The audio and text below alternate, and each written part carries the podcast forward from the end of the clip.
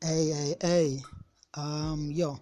So for the past few weeks, um, the past few weeks, I've just been reading a book,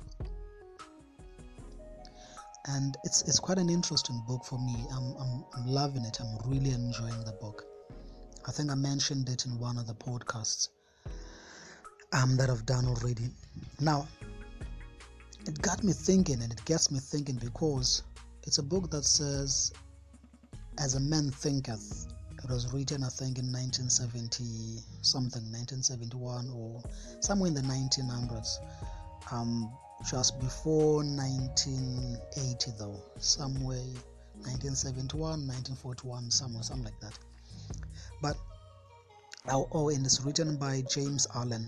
Um, but what he's he's talking about is quite interesting and it's fascinating. He talks about using your brain and using your mind actually um, the chapter that I'm reading right now it's titled um, I think dreams and ideals or visions and ideals. And and what he talks about man it's it's so fascinating because he's looking at life and he looks at the way that we think. And it was he's saying in one of the chapters one of the lines that I really like is saying your dreams and your ideals you need to cherish them. You need to understand that the ideals that you have and the dreams that you have can come to pass and what you have in your mind that's what you will see that's what will become that's what even what you are going to become. So it, it gets me thinking because and it gets me it teaches me how to organize my thoughts how to organize my thinking how to structure my my mind and, and actually shape my mindset. Because now i understand that i can actually decide which thoughts to focus on. I can actually decide what thoughts come to my mind, what thoughts actually continue in my mind. It's like, it's probably like, um, let's say, like your wardrobe.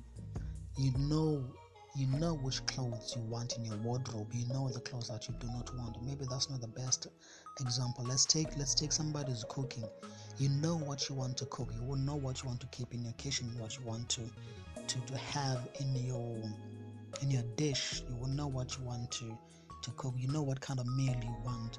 And so the things that you want for this particular meal you keep.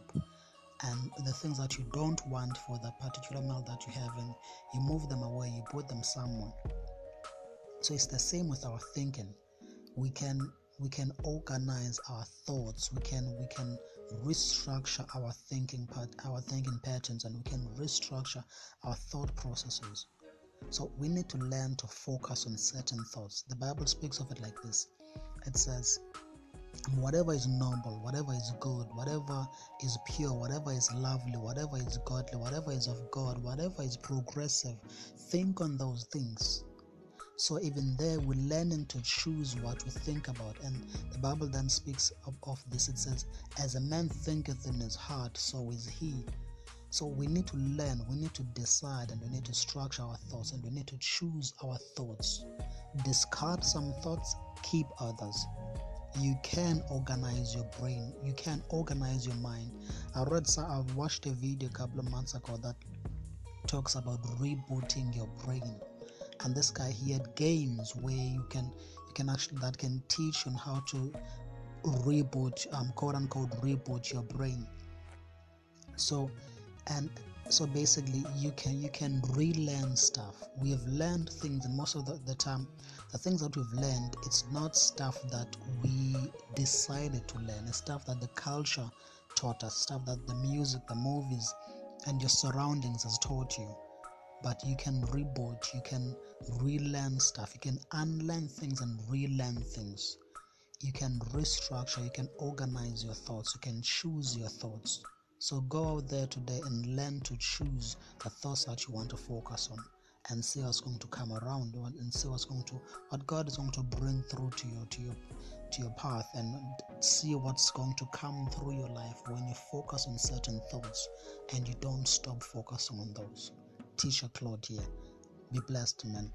Go out there, have fun, start rebooting, start start restructuring, start reorganizing, and start unlearning and relearning things that are necessary for you to do so.